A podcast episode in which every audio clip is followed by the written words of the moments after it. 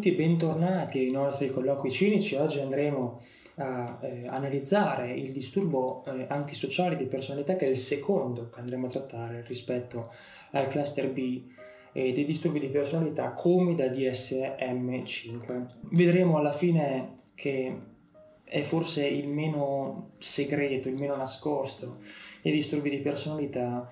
Tutti in un modo o nell'altro ne abbiamo quantomeno sentito parlare, forse più probabilmente appunto con il nome di psicopatia, perché alla fine questo è uno dei suoi nomi. Abbiamo detto che il disturbo antisociale di personalità può anche chiamarsi psicopatia, ma può anche chiamarsi disturbo dissociale. Vogliono dire tutti e tre questi nomi la stessa identica cosa. E che cosa vogliono dire? Si riferiscono a un pattern pervasivo. Queste due parole ci accompagneranno per tutto il nostro viaggio nei disturbi di personalità, un pattern pervasivo di inosservanza e non rispetto dei diritti altrui. Quindi già sappiamo pattern, insieme di elementi, pervasivo che permea tutte le sfere di vita dell'individuo, del nostro paziente, di inosservanza e di non rispetto, violazione potremmo dire, dei diritti degli altri.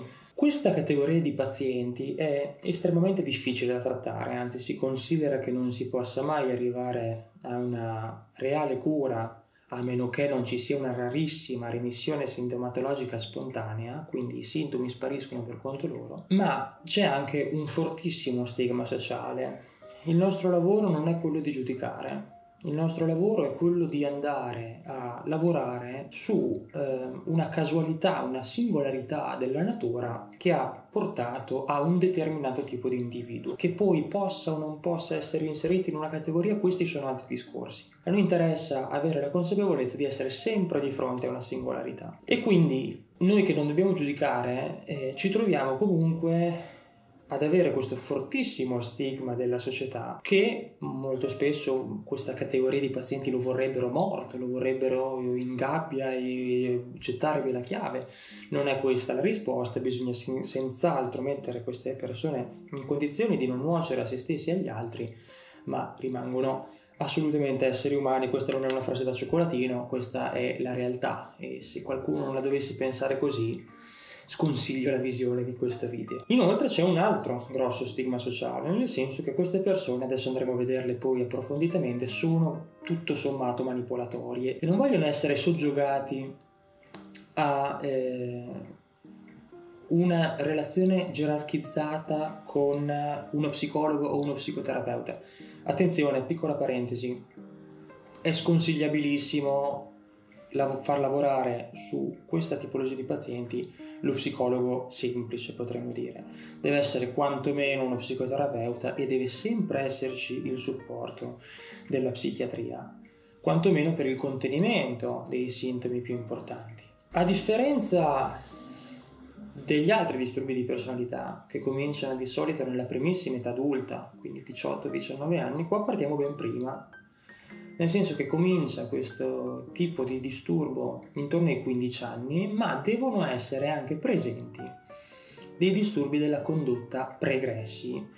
Abbiamo detto nei video passati che il disturbo della condotta è stato praticamente, possiamo interpretarlo come una volontà della comunità scientifica internazionale di non volere immediatamente fare una diagnosi così infausta di disturbo antisociale anche a un ragazzino.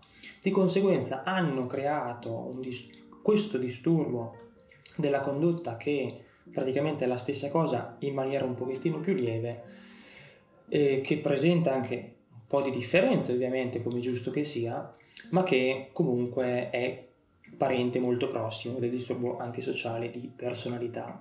Cominciamo a dire che il paziente antisociale ha un'incapacità formale a conformarsi alle norme sociali e alle aspettative degli altri. È come se avesse una grandissima repulsione nei confronti di tutto ciò che sia autorità e che pertanto voglia svicolare, no, da questa autorità. Commette spesso atti passibili di arresto, è impulsivo, irritabile, viene spesso alle mani, molto spesso può essere coinvolto in risse o comunque in aggressioni fisiche oltre che verbali, è incapace di pianificare la propria vita, spesso è disonesto, racconta un sacco di bugie, non riesce ad assumersi obblighi che siano di tipo lavorativi o di tipo finanziari. può essere molto spesso coinvolto in truffe, ha una pervasiva noncuranza del diritto alla salute propria e altrui, ha una vita sregolata, ecco, potremmo dire, e non è quasi mai consapevole delle conseguenze più gravi che possono assumere i suoi comportamenti. Abbiamo detto che è irresponsabile dal punto di vista degli obblighi, quindi sia per quello che riguarda il lavoro, sia per quello che riguarda il pagamento delle tasse, delle imposte, no? Di questo genere di autorità comunque rimane, no? Ma la cosa più importante di tutte nel suo spettro di personalità è che non conosce il termine rimorso. Il rimorso per lui è una parola sconosciuta, non lo prova mai. Spesso, o anzi quasi sempre, non riesce neanche a provare empatia, che comunque è una parente del rimorso, perché se tu sbagli qualcosa, fai del male a qualcuno, empatizzi con la persona a cui hai fatto del male, ti senti in colpa, no? E di conseguenza il senso di colpa è sempre successivo all'empatia.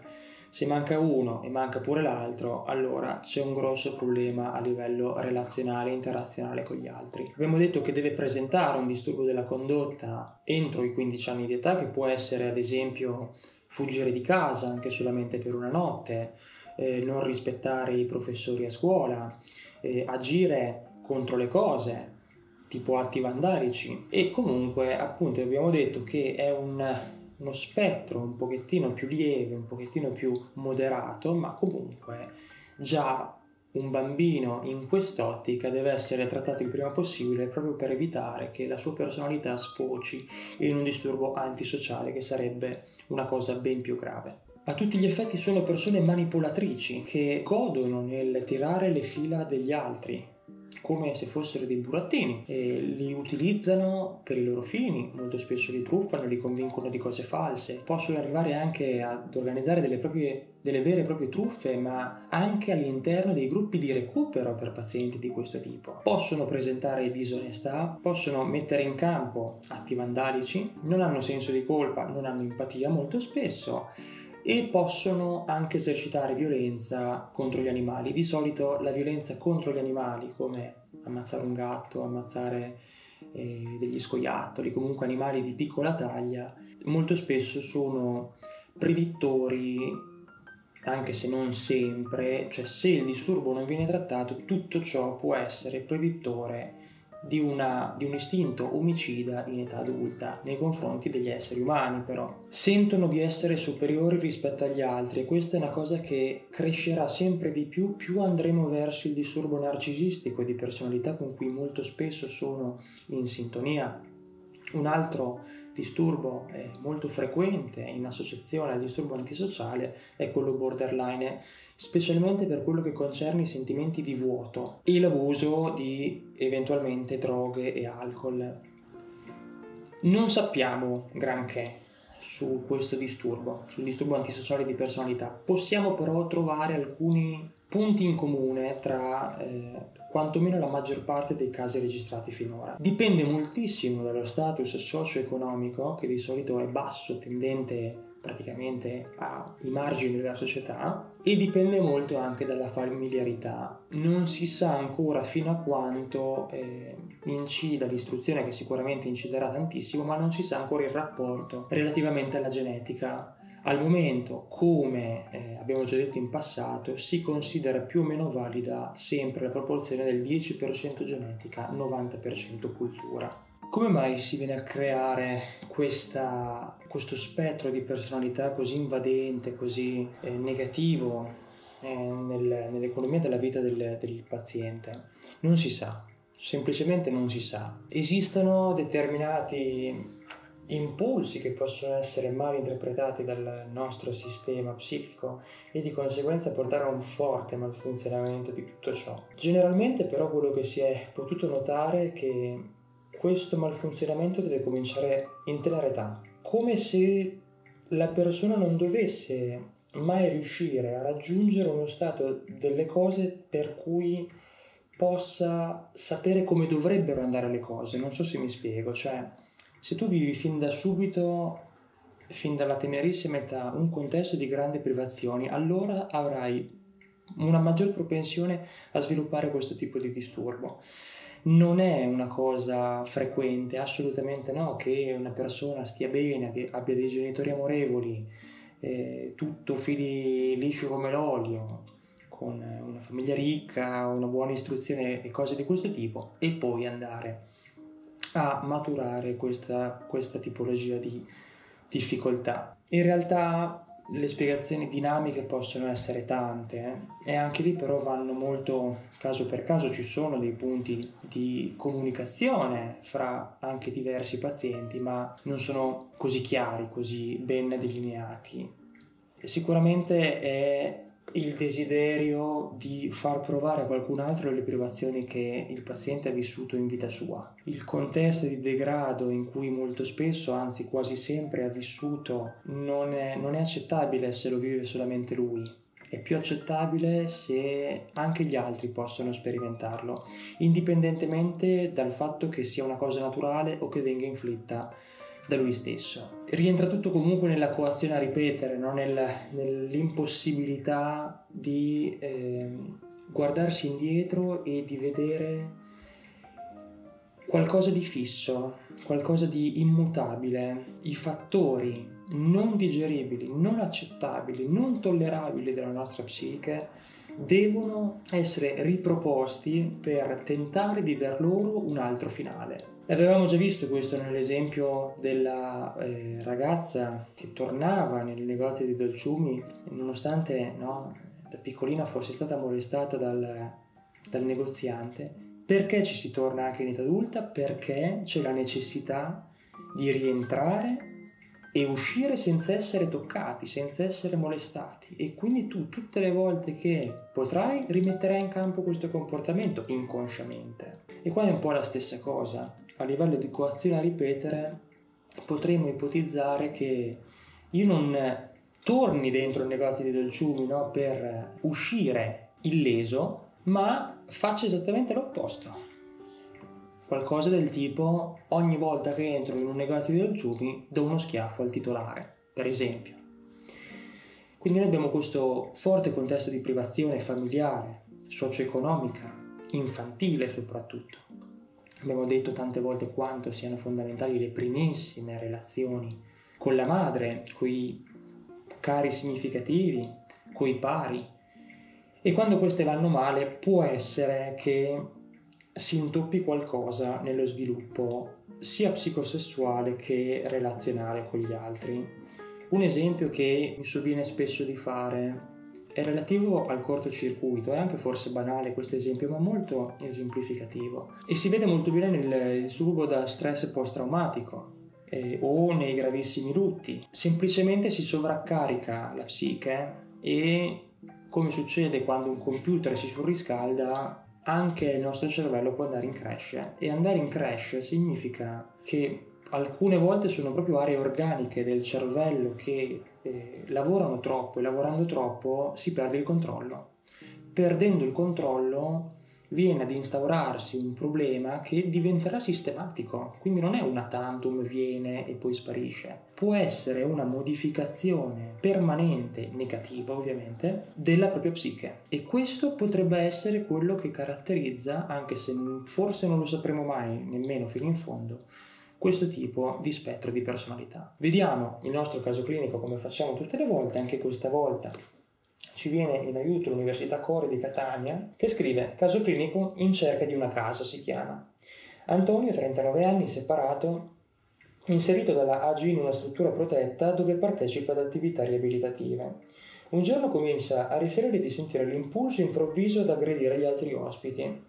E c'è qui in realtà è un impulso, non è ancora la voglia di compiere atti forti. Abbiamo detto che ha 39 anni, quindi siamo già un po' in là con l'età, ci sarà sicuramente qualcosa prima. Andiamo a vedere. Il personale dell'istituto lo descrive come manipolativo ed affascinante, quindi una persona di grande fascino che potrebbe anche farci pensare già adesso al disturbo narcisistico di personalità. Gli riferisce una lunga storia di abuso di alcol, eroina e cocaina, ma dice di essere pulito da 3 settimane. Di solito non è così. Adesso io non so il caso specifico, di solito è il contentino che danno all'operatore sanitario per dire: dai, magari va anche un pochettino meglio. Difficile. Riferisce diversi arresti per crimini che comprendono rapina manormata e rapimento, quindi cose grosse, per i quali sembra disporre di una spiegazione che minimizza le sue responsabilità. Ora, o non ha totalmente empatia e senso di colpa, oppure trova dei mezzucci per averne il meno possibile. Qua in realtà già ci stanno dicendo che forse uno spiraglio ancora c'è. Antonio era entrato nel sistema assistenziale cittadino 2 anni prima, quando la donna con la quale viveva lo aveva cacciato di casa perché non poteva più tollerare il suo temperamento e l'abuso di sostanze. Durante il matrimonio precedente era stato capace di lavorare brevemente in attività manuali negli intervalli fra le permanenze in carcere ed in ospedale. Non ha più lavorato negli ultimi 7 anni e non ha mai versato alla moglie i contributi per il figlio. Vediamo come abbia la difficoltà che abbiamo detto prima a mantenere un obbligo che sia esso fiscale o lavorativo. E abbiamo detto l'incapacità anche di prendersi le proprie responsabilità. La vita, ecco qua la parte interessante, non aveva avuto un inizio facile. Il padre aveva lasciato la casa prima che lui nascesse, abbandono, lasciandosi alle spalle uno scandalo familiare, avendo reso gravida la sorella della moglie. Per questo Antonio era stato trattato dalla sua famiglia come un escluso. Esclusione 2, che comunque è un abbandono. Sua madre aveva 4 figli, avuti da uomini diversi, era affetta da depressione cronica ed era stata sottoposta a diversi trattamenti. Ora, nonostante dovremo approfondire forse il discorso del trauma epigenetico, quello che prendiamo di questa frase è che una madre depressa non è mai responsiva nei confronti del figlio, perlomeno non quanto dovrebbe essere. Questo è uno dei casi per cui la depressione postpartum, se prolungata, può creare delle grosse privazioni nella crescita e nello sviluppo evolutivo di un bambino. Comunque noi prendiamo questo al momento. Tutti i suoi figli avevano problemi psichiatrici o di abuso di sostanze. Genetica, familiarità, status socio-economico. Quando Antonio aveva 3 anni, sua madre lo aveva consegnato ad una serie di affidatari riluttanti da entrambi i rami della famiglia. Abbandono del padre, abbandono della famiglia di lei che lo trattava come un escluso, abbandono anche dagli altri familiari che non lo vogliono, non vogliono prendersi cura di lui. Subì anche maltrattamenti da alcuni dei partner della madre, quindi la madre che trova conforto nella frequentazione di altri uomini, a volte questi partner abusano di lui. Cominciò a bere alcol a 16 anni. Alla fine dell'adolescenza, intorno ai 20 anni, utilizzava eroina e cocaina per via orale, in seguito eroina endovenosa per circa 1 anno. Smise di usare droghe verso i 25 anni, ma continuò ad abusare di alcol quasi tutte le settimane. A 19 anni, dopo una lite con sua moglie, si tagliò le vene e i polsi, comportamento estremo autoriferito, e venne ospedalizzato per un breve periodo e trattato farmacologicamente. Dopo la dimissione seguì una psicoterapia di sostegno, vedete psicoterapia e non psicologia clinica, ma interruppe il trattamento quando si sentì meglio. Anche qua incapacità di essere responsabile nei confronti di se stesso e degli altri, perché comunque la cura personale della propria malattia è anche un traguardo a livello sociale. Nei 20 anni che seguirono vi furono diversi ricoveri motivati da gesti suicidari o impulsi violenti. Non manifestava i sintomi maniacali né deliri o allucinazioni. La sua storia giudiziaria include accuse di numerose rapine, abbandono ed incuria di minore. Una storia molto forte, estremamente pesante da vivere sia per se stesso che per i familiari.